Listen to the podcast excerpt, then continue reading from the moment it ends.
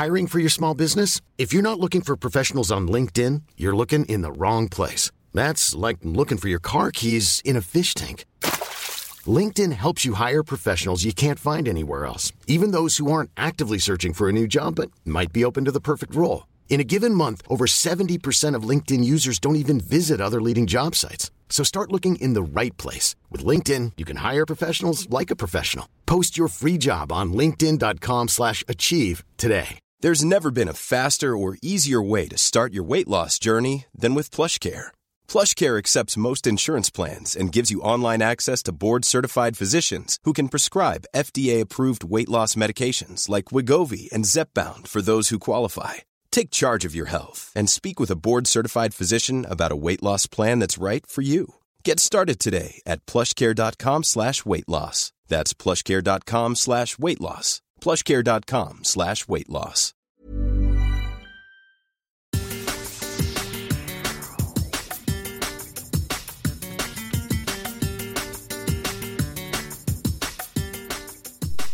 Hello and welcome to La Liga Lowdown. It's our matchday 35 recap podcast. We're very nearly end, near the end of the season, and so much has been decided, but there is still lots left to be determined. I'm your host, Matt Clark. I'm joined by Rory Barlow. Lovely to see you, Rory. How are you?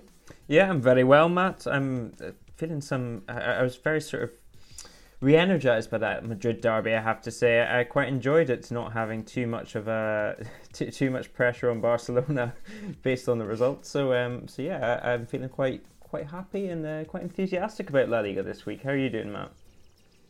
Yeah, very well. Um, as we saw, obviously last week, Real Madrid were crowned champions, and they had that incredible comeback in midweek to qualify for the Champions League final since our last pod. So, congratulations to them for that. And uh, yeah, we turn our attention to La Liga for the uh, 35th round of matches. A full round. There's no Monday night game this time because there is a midweek round coming up. Um, so yeah, plenty to get through tonight, but we will endeavour to do so, and we will start in Madrid for that derby.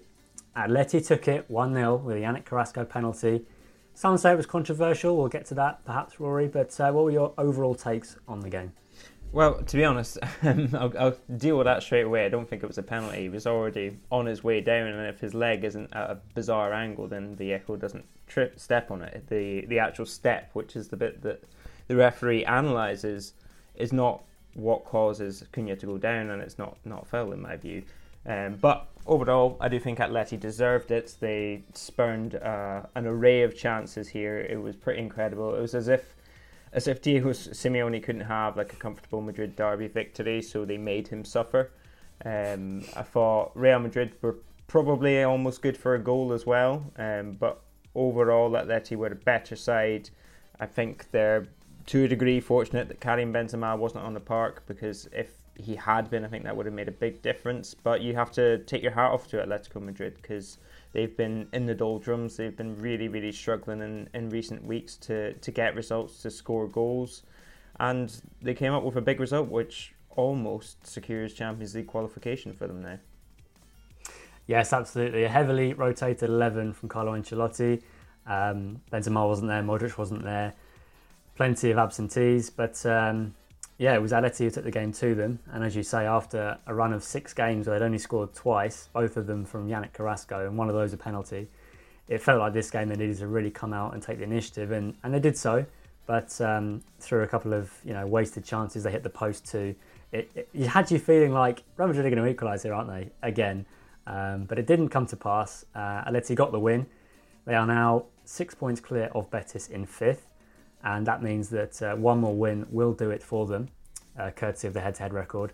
And if Betis lose at Mestalla on Tuesday night, then both Sevilla and Atleti will qualify for the Champions League without even playing again. So it's almost done and dusted. Um, we'll come on to uh, to Betis in a moment because we will speak to Roman Arquer, who gets the Barcelona perspective as they qualified for the Champions League. But let's now turn to uh, the Sevilla game. They were facing Villarreal. Both sides, of course, in, in not the greatest of form. Um, Villarreal trying to chase down Real Sociedad in sixth. They are currently in seventh, which is a Europa League conference spot. But of course, having just been eliminated from the Champions League, they uh, it will feel bittersweet whatever happens for them. Uh, it finished 1 1 at La Ceramica. How on earth did Sevilla come away with a point? That's that's an incredible question and not one that I have a have an answer for really. Villarreal, the, the entire narrative of this game was that Villarreal were going to be hungover from, from their midweek efforts, that Liverpool would have taken it out of them. But they came out the blocks really pretty fast, and, and throughout the whole sort of game, they were the ones taking the game to Sevilla.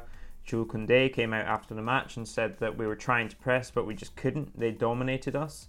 Um, and and yeah, Villarreal looked like the team that had had a week's rest. Sevilla looked like they were kind of on the ropes, both mentally and physically.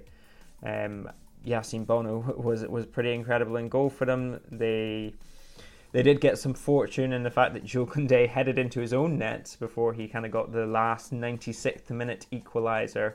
Um, but he headed into his own net, goal disallowed for Boulaye offside, which was, was rightly so. They were unfortunate Villarreal not to get a penalty as well on Etienne Capoue, in my view.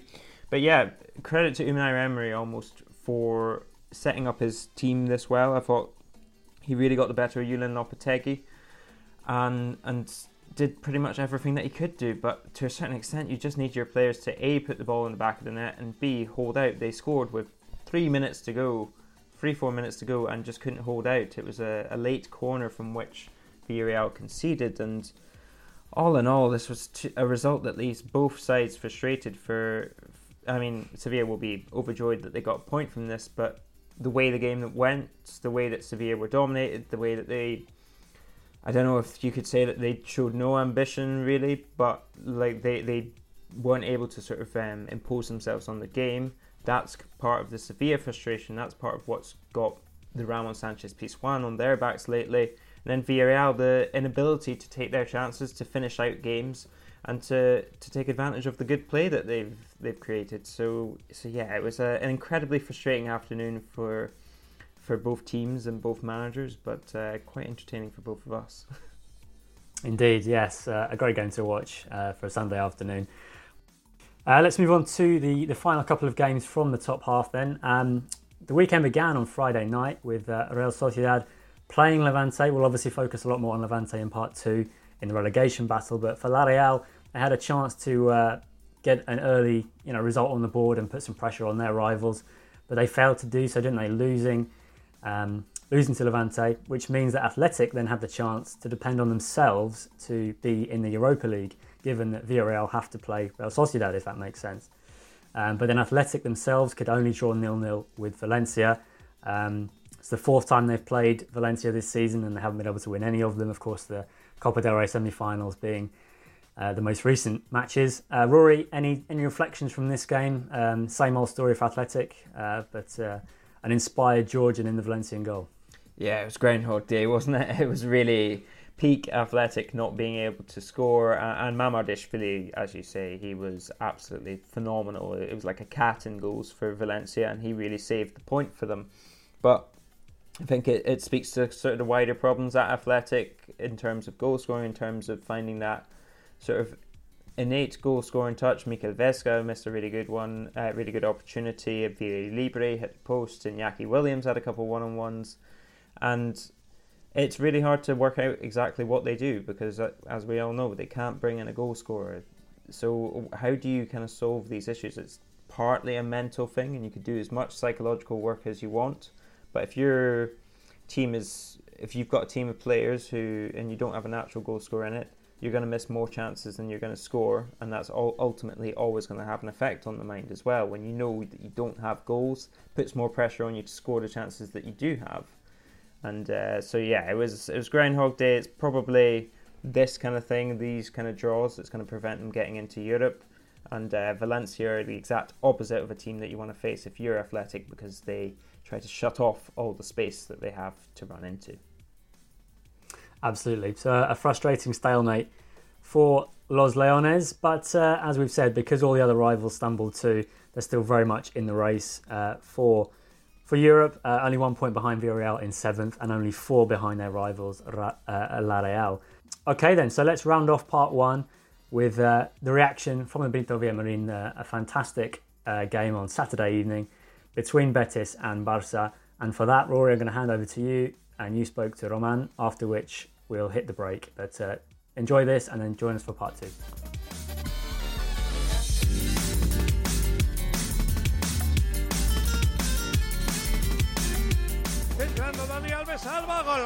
Gol, gol, gol, gol, gol,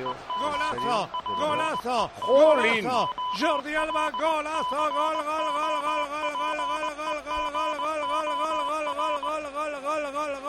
Gol, gol, tal como venía, Somos con el Madrid, el exterior Poli. de la bota Sí, sí, izquierda sí, de volea, zambombazo de Jordi Alba, que da la victoria al Barça si no hay tiempo para And I'm joined by Roman de Arquer. It's been a while since the two of us, at least, have spoken um, on, on the La Liga Lowdown podcast, and it's nice to have sort of a happier event to discuss. Barcelona beat Real Betis 2 1 at the Benito Villamarin. How are you doing, Roman? Well, I'm happy, happy with the result. Um, of course, it's it's not a title, but seeing how the season had started for Barcelona and probably um, even before it started, losing Messi kind of meant that it wasn't going to be an easy transition, you know. So overall, it was a tough battle to get there, but now we've finally qualified for the Champions League, which was essential uh, for for Barcelona. Let's not forget because we all know the economic situation they're going through, and not qualifying for the Champions League would really have meant uh, dire consequences, we could say, for the club's future. Excellent, yeah, and they did get this with a win over fifth place Real Betis, so they, they kind of beat out the next contender to to say at least a dramatic late winner from Jordi Alba. How did you kind of view this game on the whole? Because Barcelona weren't perfect. I for me they probably just edged it. I don't know if you saw it the same way. Yeah, yeah I mean, um, it, w- it wasn't a great game. Of course, it wasn't a great rival. Uh, sorry, it wasn't a great rival. It was a great rival, I mean. Uh, and it was really tough to, to get past Betis. I think it was entertaining for the neutral spectator because, I mean, both sides had their opportunities, especially the second half, I think, was uh, much more lively and entertaining.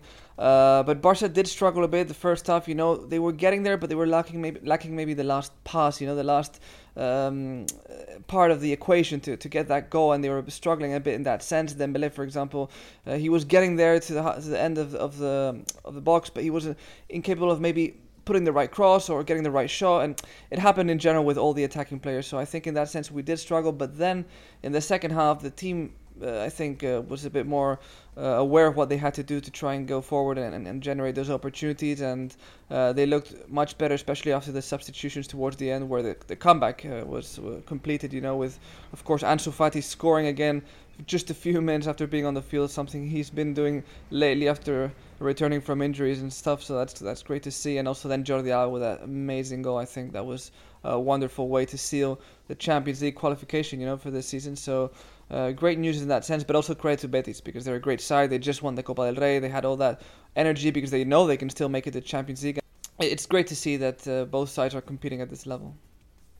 Yeah, and, and you mentioned that Barcelona have made the Champions League. They've sealed it. They've mathematically qualified with their ninth win in their last ten away games, I think, in La Liga. This was obviously kind of the target for Xavi when he came in. How do you kind of assess his work up to date? Because I know a lot of people have been per- perhaps saying that the effect wasn't quite as great as it was when La Xavineta was was the big deal, um, and they've obviously tailed off a little bit in recent weeks. But if you were to give an overall assessment at this point, how do you feel it's gone, Roman? Honestly, I'm I'm happy. I'm proud of this team. Uh, I think it was, as I said before at the beginning of the pod, it was uh, going to be a very tough season for Barcelona because um, we all knew that post Messi era wasn't going to be easy, but people kind of maybe quickly forget about this. You know, it just uh, see the present situation and think, oh, we beat four, we won four 0 against Madrid, we beat Sevilla, etc. We should be winning, you know, uh, against the smaller sides, which is true, we should be. But I mean, this happens, and it's not easy to come halfway through a season when the team was ninth, and you know, uh, ju- um, qualify to the Champions League after you know little by little getting uh, good results, and it wasn't an Im- immediate impact for Xavi because it wasn't it wasn't easy. You know, he had to restructure many things, uh, change players in the lineup, do things differently overall, and and it's also as I said, it's a tough season. Uh, it's not easy to start winning. I know it's Barcelona and you expect always the best, but as I said, it was not never going to be an easy transition. So for me, Xavi did a great job. You know, he was coming from also a league which is completely different to the Spanish league as a, as a manager, of course. And it's way more competitive here in La Liga. It's way tougher. Uh, the teams are, are even the smaller teams we've seen are, are really hard to beat. The Cadiz, uh, the Rayo Vallecanos, etc. They uh, eventually beat us. So I mean, Uh, I think despite those losses, which of course Barca has to work on, I think the team has been way more competitive uh, against the stronger sides as we've seen uh, against Real Madrid, against Sevilla, against Atletico, etc. So Xavi has managed to maybe uh, make a stronger side when those important teams come to play against you. So for me, it's been a it's been a good season, and hopefully the next season will have a proper evaluation of how things go. If Xavi, of course, makes things worse in us in some way, then of course we can criticize his job. But if things keep improving for me, uh, then it'll be good. You'll always have to give uh, managers time, you know. Definitely, definitely, and. Um, you mentioned sort of Messi going, Griezmann also went, and that was a large percentage of Barcelona's goals from last season. Ansu, oh, we can't sort of avoid the topic. I mean, he came on and, and the the boy just kind of embodies danger. What, what does he have that everyone else doesn't? I think it's just something, some special thing that some players have. You know, like Messi has, like Ronaldo, and I feel like Ansu possibly has it. But of course, um, to fully develop this this ability or this special spark he has, he needs to play regularly. I think, and hopefully, he can overcome this this serious injury, which has been really annoying. You know, because uh, here at Barca, we know that he has so much potential. He could uh, possibly be our new superstar. I'm not going to say Messi because Messi is, is, out of this world, but he could definitely be a super important player for, for our future. You know, and we really want him to succeed. We really want him to to do as best as he can. But of course, these injuries just kind of uh, aren't helping him. Not just in terms of not being able to play consistently, but um, psychologically. You know, this definitely has to affect him. And I think we saw in the first game when he came back uh, the previous week, where he wasn't running too fast. He was going very cautious. You could see he was playing also as a center forward when he usually plays in the wing, probably to avoid having to run up and down and not get injured again. So um, in this game against Betis, he wasn't moving that much either, even though he got the goal and he, he took part, you know, in a few plays in attack. But you can tell that he's still a bit worried about, you know, having that same injury again. But it's important that somehow he can overcome that. Like maybe, for example, Dembele, who had so many injuries in the past, and now he seems to have found this, this um, good run of consistency where he's uh, playing often and not getting injured. And hopefully, Ansu can find um, that same path. And I mean, as I said, he's going to be crucial for this team if he can uh, keep away from those injuries. And hopefully, we'll see much more of this because Ansu is a phenomenal talent, not just for Barca but also for the Spanish national team. He's he's he's great. Very true, very true. You mentioned Dembele there. He's one of the sort of um, big uncertainties for Barcelona this summer. He's still not renewed his contract. Um, but it does seem as if there's been kind of a turn. There seems to be a willingness from both parties to sit down and talk at the very least. Mm-hmm. a lot of Barcelona fans have been worn round by his recent performances. This was one of those games where the decision making uh, and the final ball was was missing. Mm-hmm. Roman, where do you stand on the big Dembele question? yeah, it's interesting to see how people maybe a few months back didn't want to know anything about Dembele after he he didn't renew for Barca. Now suddenly again uh, there's a lot of talk in terms of him continuing. I would only renew him if it were to sell him at a more expensive price, to be honest. uh, I, I just don't see Dembele continuing at Barcelona. He's been, what, five years at the club, uh, and he's really done nothing. I mean, he's, he's, he's, he's a great player, he has a lot of talent, but as you said, his decision making is just awful. And for example, in my personal opinion, he just stresses me out a lot. You know, when you see that he has so much space, he has a good pass or you know a good opportunity, and he just makes a different decision and, and it goes all wrong. And I know it's not easy to play on the field; that you see things differently than from the TV, of course. But Dembele really, really has to improve on that decision making. He has been assisting a lot, to be fair, in this second half of, of the, the, league. I mean, in that sense, he's been good. He's been providing. But maybe uh, if he has the potential of generating 10 great opportunities, he might make the most of one, maybe two. And all the other eight or nine opportunities just, you know, go to the trash. So in that sense, I just don't think he's that important to the team uh, unless he's going to renew for like a really extremely low price and you can have him there and, and you know he's going to be reliable then okay. But i just don't think he deserves it you know? His attitude uh, towards the club in this last five years hasn't been good at all. It's true that he has improved his motivation and that attitude in the last uh, so months since Xavi was on, on board. I mean that's true. We have to give him credit for that for uh, maybe changing in that sense. But we can't forget the past, and honestly, I just don't see him being a key player in the future. Roman has been burnt one too many times by Dembele, by the sounds of it. exactly. Um, I will wrap it up there. Thank you very much for your time, Roman. Thank you for having me.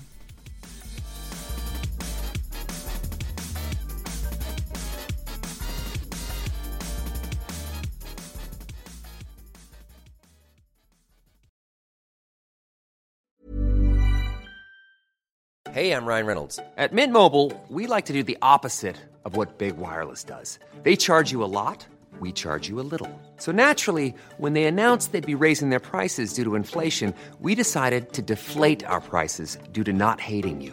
That's right. We're cutting the price of Mint Unlimited from $30 a month to just $15 a month. Give it a try at mintmobile.com slash switch. $45 upfront for three months plus taxes and fees. Promo for new customers for limited time. Unlimited more than 40 gigabytes per month. Slows. Full terms at mintmobile.com. Hiring for your small business? If you're not looking for professionals on LinkedIn, you're looking in the wrong place. That's like looking for your car keys in a fish tank. LinkedIn helps you hire professionals you can't find anywhere else, even those who aren't actively searching for a new job but might be open to the perfect role. In a given month, over 70% of LinkedIn users don't even visit other leading job sites. So start looking in the right place. With LinkedIn, you can hire professionals like a professional. Post your free job on linkedin.com slash achieve today. Hey there, it's Michelle Norris. I'm host of a podcast called Your Mama's Kitchen. When I travel, I'm usually looking for a way to find a taste of home when I'm not at home. And one of the things I love to do when I am at home is entertain. And Airbnb allows me to do that. When I was in California recently, I rented a house that had a great kitchen. And when we were sitting around the table, we we're all thinking, we're in someone else's house. Someone could be in all of our homes as well. If you have a home, but you're not always at home, you have an Airbnb. Your home might be worth more than you think. Find out how much at airbnb.com/slash host.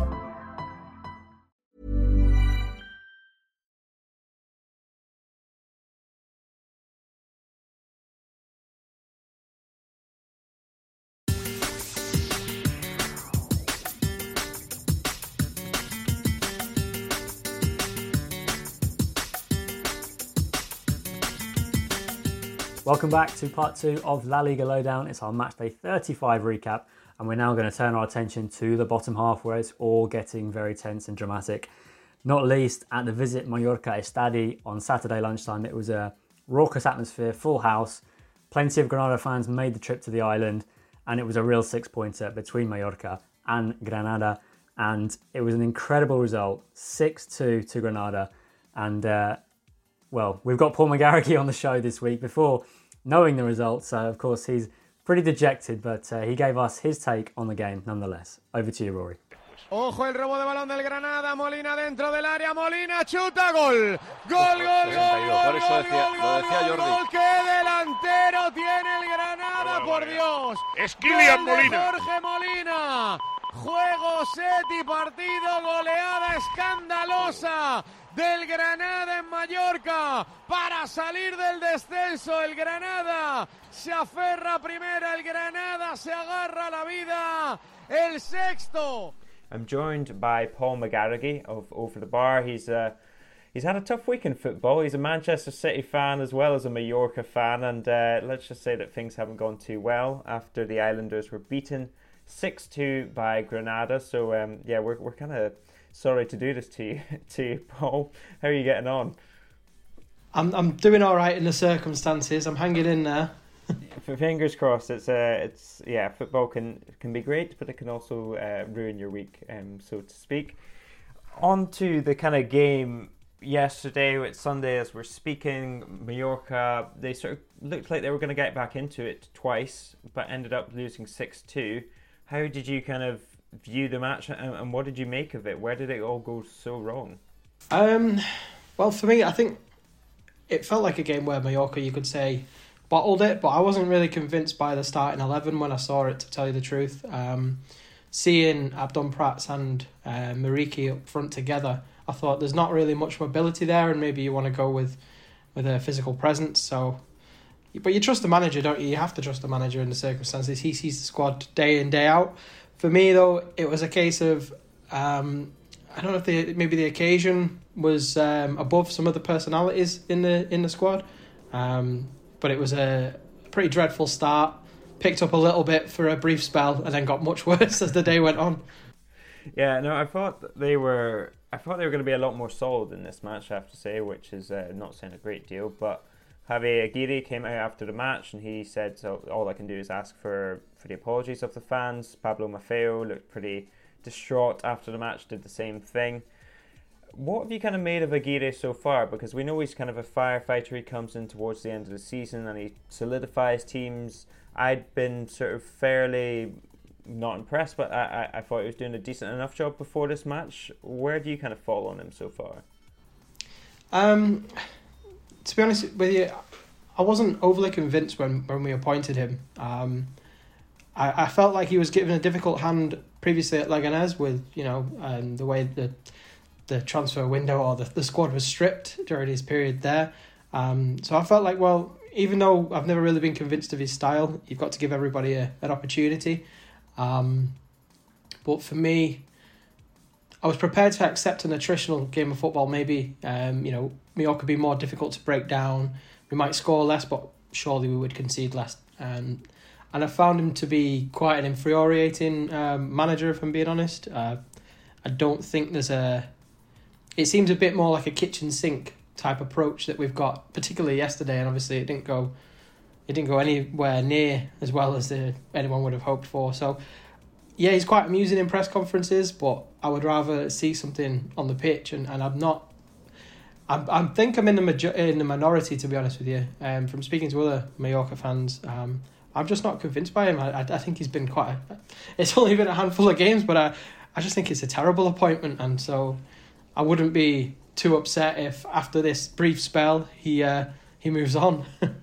yeah, no, no, you're perfectly entitled to your opinion, and we're obviously speaking to you because you kind of have an, an inside view of it. And obviously, the big question is can they stay up? They're now in the relegation zone at 18th. They're two points off safety after Cadiz got out yesterday. What kind of chances do you give them with three games to go? Virtually no chances, if I'm being honest with you, at the moment. Um, I think the lack of character in the performance yesterday, the lack of. Um, I mean, there was perhaps when Antonio Raillo scored the second goal, and you thought, well, it's it's three two. Maybe there's a bit of a fight. Other than that, there just didn't seem to be any real um, personality, and that's one of the biggest things you need when you're fighting out the bottom. And you know, the season peaked with an away win uh, Atletico Madrid. Uh, was it December? I think it was now, wasn't it? Or the first week of January. My mind's sort of uh, gone a bit blank after that. It's all blurs into one. Yeah, yeah. So um, since then, it's kind of been a case of just a, a downward spiral, and, and so no, I, I don't. Everything sort of came down to the game against Granada at home, and the truth be told, Mallorca didn't turn up. Personality wise, tactically, it was atrocious. So uh, no chance in the in the remaining fixtures, unfortunately. So sad, we'll be sad to see Mallorca go if they do end up going down. But fingers crossed for you. I, I hope they do make it out because um, not only are, are they one of sort of the, the more fun teams in La Liga, but um, a great away day. I'll attest to. Um, I will wrap it up there. But thank you very much for your time, Paul. Oh, thank you very much. It's always a pleasure. Yes, as you can see there, Paul, pretty dejected after that Mallorca defeat, a very damaging one for them but they're not out of it. There's still still three games to go. Anything can still happen. Rory, but what about Granada? An incredible start for Aitor Karanka, point at the Metropolitano, late draw in the first home game, and then this incredible result at Mallorca. Yeah, yeah, it's hard to sum this one up to be honest, because I think to a certain extent this was almost a consequence of them just being so very clinical. Because they opened the score sort of in the opening minutes, and uh, Mallorca kind of came back into it. They obviously got the Salva Sevilla goal, and, and, as they're going into half time, you'd have said that Mallorca were probably the better side. Then Granada come back out, they score immediately after the half, and from that point on, Mallorca are kind of coming at Granada, which, to be fair, is exactly what you want, and credit to them for, for sort of showing those that ambition at the start of both halves and for going forward, for trying to get those goals. But Mallorca are not a team that's set up to, to sort of press you and to play a high line. Certainly not Javi Aguirre's Mallorca, and and as a result, I think Granada took took advantage of it. And Jorge Molina, I mean, I'll I'll let you get onto him later on because um, you're a big. Um, if Jorge Molina is a fine wine, then, then Matt is um, a big fan of a vintage. So, um, so yeah, I'll, I'll, let you come on to that later. But yeah, I think to an extent they just use the space very well. And we know this Granada team has a lot of quality. We know that they have good attacking players, and so when they do, on the occasion that they do have space, on the occasion that they're not having to sort of run the game to a certain extent because they're not behind or, or they're not in sort of a tighter game, then that kind of benefits them. And I think we saw that, and they were they were very clinical. I, I thought that um, Sergio Escudero has been, been very good for them in recent weeks, and he showed that again today. I thought he was good. Antonio Puertas was he's a clever player, and I thought he was at his best again in this match. And uh, yeah, full credit to Granada and Aitor Karanka for getting a result that absolutely nobody saw coming. Indeed, indeed. Mallorca have been so strong at home. They've won both their games at home under Aguirre, and Granada have been, you know, pretty, pretty hit and miss, kind of everywhere all season. So, given that uh, Granada started the day in the bottom three, it was kind of the onus was on them to make the running, and, and they sure did that, didn't they? Uh, so, so even with that result, Mallorca was still outside of the drop zone. But then, of course, later in the day, Cadiz they won three 0 against Elche. Um, all three goals coming very late in the game, but uh, again, Sergio has done quite surprisingly well there, hasn't he? Oof, I, I have to take a loss here. I completely misjudged Sergio and I completely misjudged what would happen with Cadiz. And fair enough to him for proving me and, quite a few others, I have to say as well, wrong because he's been absolutely fantastic since he came in. I think for a lot of us, we expected more of kind of his Valladolid side, and to a certain extent, they played in, in a similar way at times, but also they've shown a lot more ambition than many of us expected from Sergio. I I watched the second half of this, and I saw Cadiz penning Elche in for the entire second half. They were keeping the ball well, they were pressing high, they were all over them. And event, it took them a while to get the goal. Negredo eventually gets it, but they fully deserved that lead. They fully deserved their, their victory in this match. And okay, it's a slightly understrength Elche. They're missing a few players and they've they've not got too much to play for. But Cadiz under Sergio have been an absolute breath of fresh air. For me, they're the best team in the bottom half of the division at the minute. And and yeah, I, I really I, I can't say enough about how good they've been. And considering this run that they've been on, where they've been playing pretty much exclusively top half sides in the last six or seven matches, to come out of that and still be in with a shot. Chapeau, hats off, um, flowers at his feet. Sergio, you've done an absolutely fantastic job. You heard it here first. Rory has apologised to Sergio, and uh, absolutely he'll be wearing his his Cadiz hat uh, wherever he goes from now on. Uh, so that result brought Cadiz out of the bottom three at Mallorca's expense. So yeah, Saturday was a truly awful day for Mallorca. But there's still a couple more teams we haven't mentioned. On Friday night, Levante, they won again against Real Sociedad. They just never give up. They were bottom going into this round of fixtures, but they won again. And we have to ask, can they? We saw a fabulous meme from Paco with a kind of the dead frog laying on the ground, but he's got his oxygen mask there. He's he's still clinging to life. Um, what are they now? 29 points, five off Granada uh, in 17th, nine points to play for. It's possible, isn't it? It's possible. It's possible. You'd never want to say never. I still think it's maybe a game or two too far for Levante. Um, they, I think they play Real Madrid in midweek, which which really doesn't help their chances. But but yeah, you've got to give them credit for keeping on fighting because it really looked as if they were gone quite some time ago. Lisci, have, I think, has shown some some sort of uh, not not only good sort of group management and good sort of uh, mental management of the Levante squad in that situation, but some good. He's built this Levante team into a much better outfit than they were when he took over. They obviously concede a lot of goals, and part of that is because they don't have great defenders. Like let, let's be brutally honest about this, they aren't the best defense in the league in terms of actual quality itself. But Lisci has managed to get something out of them. He's he's got Morales back firing at his absolute best in, in recent months, and uh, yeah, as much as I don't think they'll do it, I wouldn't want to bet against uh, Jose Luis Morales on, on, on fire because he can can cause trouble for anyone.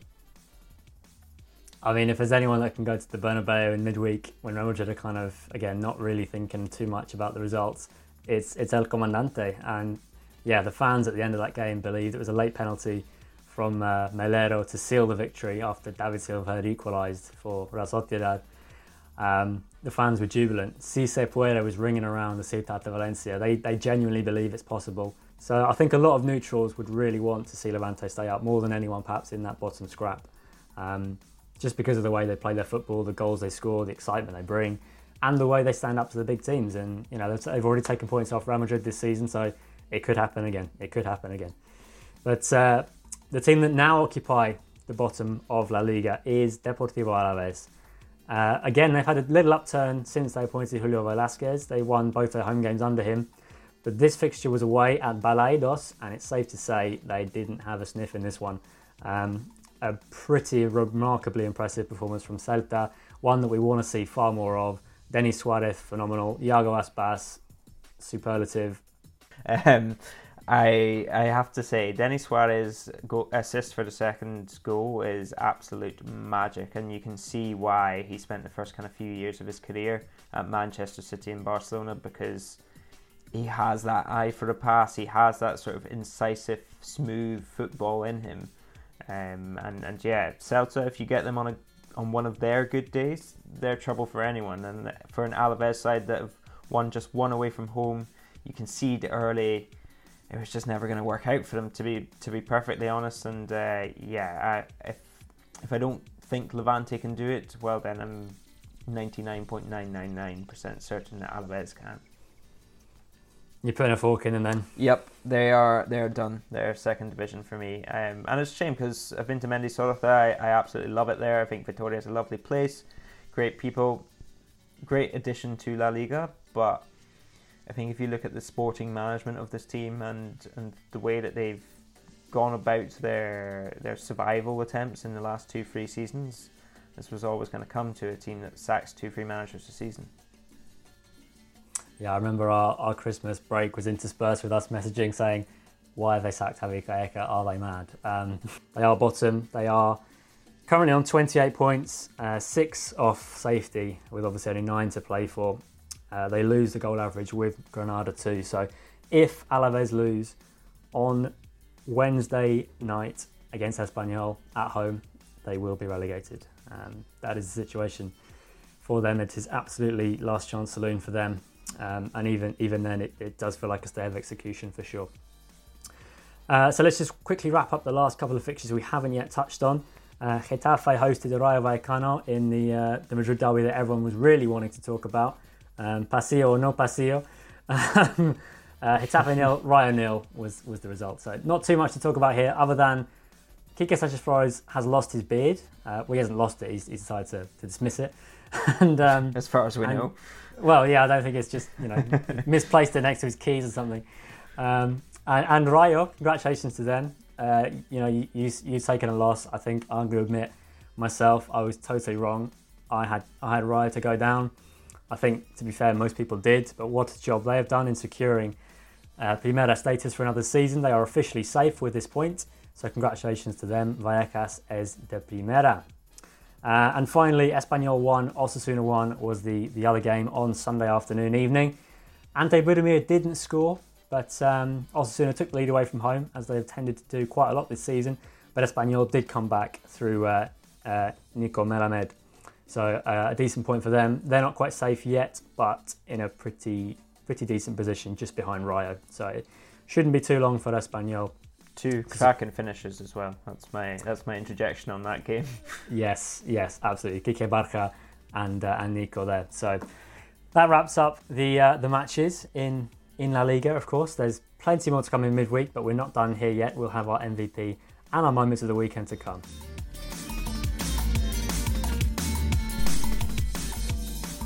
It's that time, listeners. It's MVP time. Um, I'll kick us off this week there's only one man that I'm, i think should win this week, and that is Man Mountain, Jorge Molina.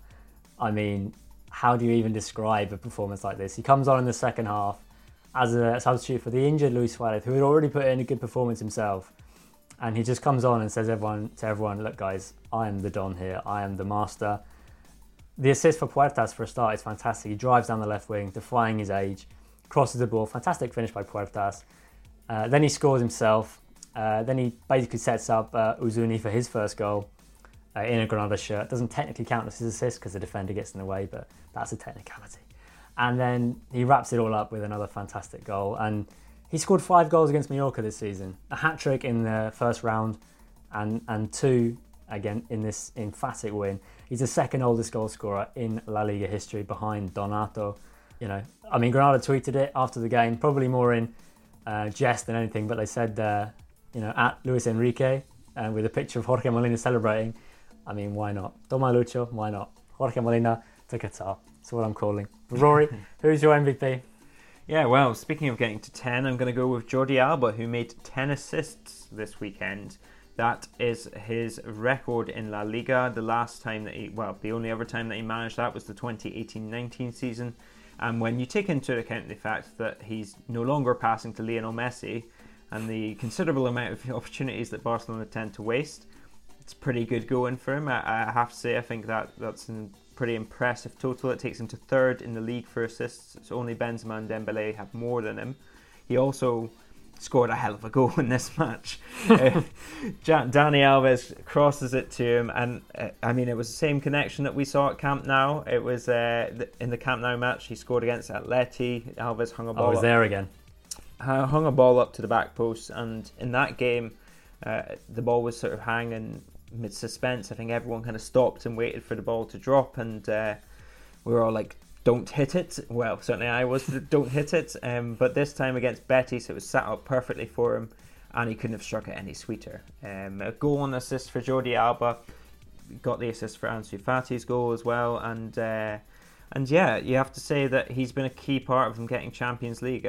As much as as he's kind of a, a villain of Spanish football, he's also one of the best left backs that's been around in the last ten years. So yeah, credit to him this week and uh, I think he deserves this Champions League place as much as anyone in the Barcelona squad. Yeah, yeah, he's um, been fantastic for them in recent weeks, especially. I'm going to go for another Spaniard, but this one probably won't be in Luis Enrique's World Cup squad, even though he probably should be. It's Iago Aspas. He got on the end of this fan. You mentioned the Denis Suarez pass. He got on the end of that and smashed it in at the near post. But the second goal is the one I want to talk about. He's got a free kick on the edge of the box. He's already been brought down to provoke the red card for Ximo Navarro. Um, and we all know Iago Aspas can hit them, especially you being a Barca fan. Um, and uh, he, he, hits it pretty strong, but it's straight into the wall. And you're thinking, oh, he's missed that. But then it comes back to him, and he pretty much on a half volley just smashes it straight in. And and Danny, uh, Fernando Pacheco in, in goal, he just doesn't know where to look. He can't believe it. He's been beaten by effectively a 1 2 off the wall for Iago Aspas. Um, and yeah, he's in that Aspas mode where everything he does is perfect and brilliant. And even when he makes that initial error, he turns it into something brilliant. And uh, he's just magical to watch. And Celta are so lucky to have him, as as everyone knows. He's he's on 17, well, 16 or 17 goals in La Liga this season, depending on, on whether you give Puertas the own goal last week. Uh, but he is top of the Zarra charts, ahead of Raúl Tomás, ahead of Juanmi, uh, ahead of plenty of others. So um, he'll be a very worthy recipient of that if he if he holds out in the final few weeks. Um, and yeah, I just I'd love him. So he's he's my MVP pick here. Rory, who's round us off with your with your second pick. Yeah, well, you asked me earlier how do you explain the fact that Villarreal only got a point against Sevilla? Well, if 50% of it was divine intervention, then the other 50% of it was Yassine Bono. Um, he was absolutely sensational, especially in the first half. There's two really good saves from headers from Juan Foyth and Pau Torres, kind of close range from, from set pieces. They were remarkable on their own. And then he comes up with an incredible save against Giovanni Lo. So the ball kind of drops in the box and it's kind of bouncing around there. And Bono, sort of almost video game like, sort of, uh, he kind of makes up five yards in the space of half a second almost. It's incredible how quickly he gets out. Then he gets his hand out to stop the volley from Lo Celso and in the second half, he made some really good saves as well. And I, I just I, I think he's been magnificent for them. And this match really kind of illustrated it. I, I tweeted out earlier that there's there's a discussion. I think maybe Courtois still just shades it, but there's a discussion to be had about whether he's been the best goalkeeper in La Liga, and he was absolutely fantastic. Even on the goal, he's in there, kind of challenging for the header just before Rafa Mir wins it, before Koundé pokes it home, and without his presence, maybe Mir doesn't win that header, so distracting the defenders. But yeah, Bono is my second choice for MVP. Uh, we're going to move on to moments of the week now, I believe. Matt, what are you going for? Indeed. Well, you come to a Friday and you think you're looking ahead to the La Liga weekend, and you're thinking, you know, what's going to happen? What what what kind of storylines are we going to be talking about on a Sunday night? And of course, the Madrid derby dominated all the pre-match, dis- pre, uh, you know, the midweek discussions, uh, Pasillo, no Pasillo, all this kind of frankly ridiculous talk uh, in the Spanish media. Um, and then you watch a game like Levante Real Sociedad, and you're just refreshed again because you just this is fantastic football to watch. This is why we love La Liga. And Levante, they took the lead, of course. They, they were pegged back. You think, oh, okay, that's the chance gone. But then to win it late, late, late on, to, to maintain the belief. I mean, Melero's celebration nearly ripped his own shirt off. That's how much it meant to them.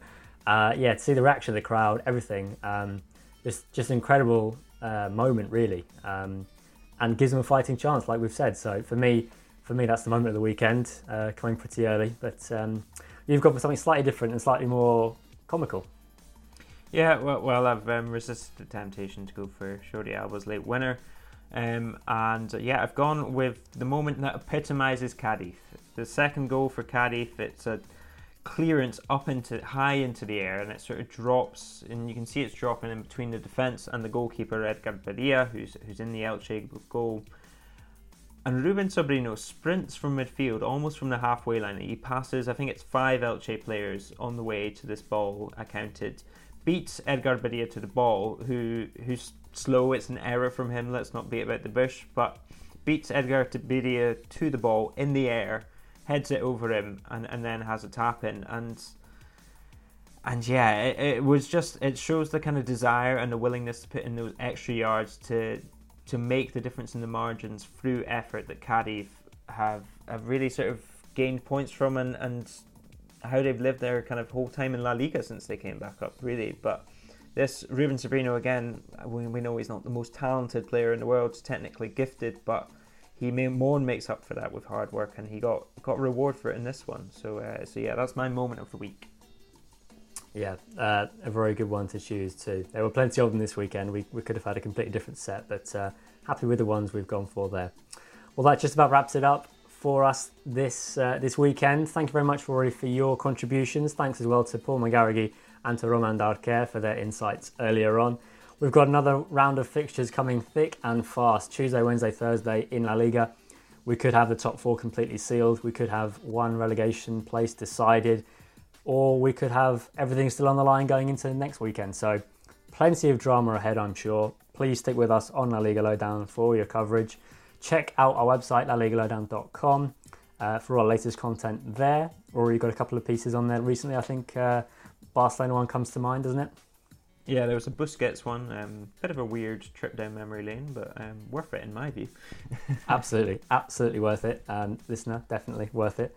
Um, so, yes, thank you very much, everyone, for listening. Uh, we hope you join us again in midweek for matchday 36 recap, but, but for this one, for 35, that is all we have time for. Thank you for listening.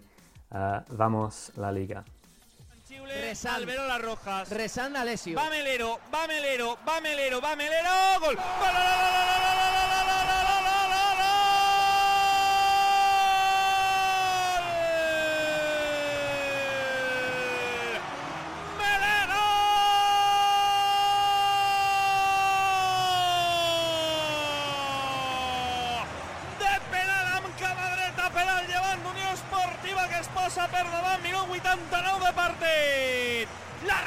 responsabilitat per a Melero. No volia mirar Morales, no volia mirar Dani Cárdenas.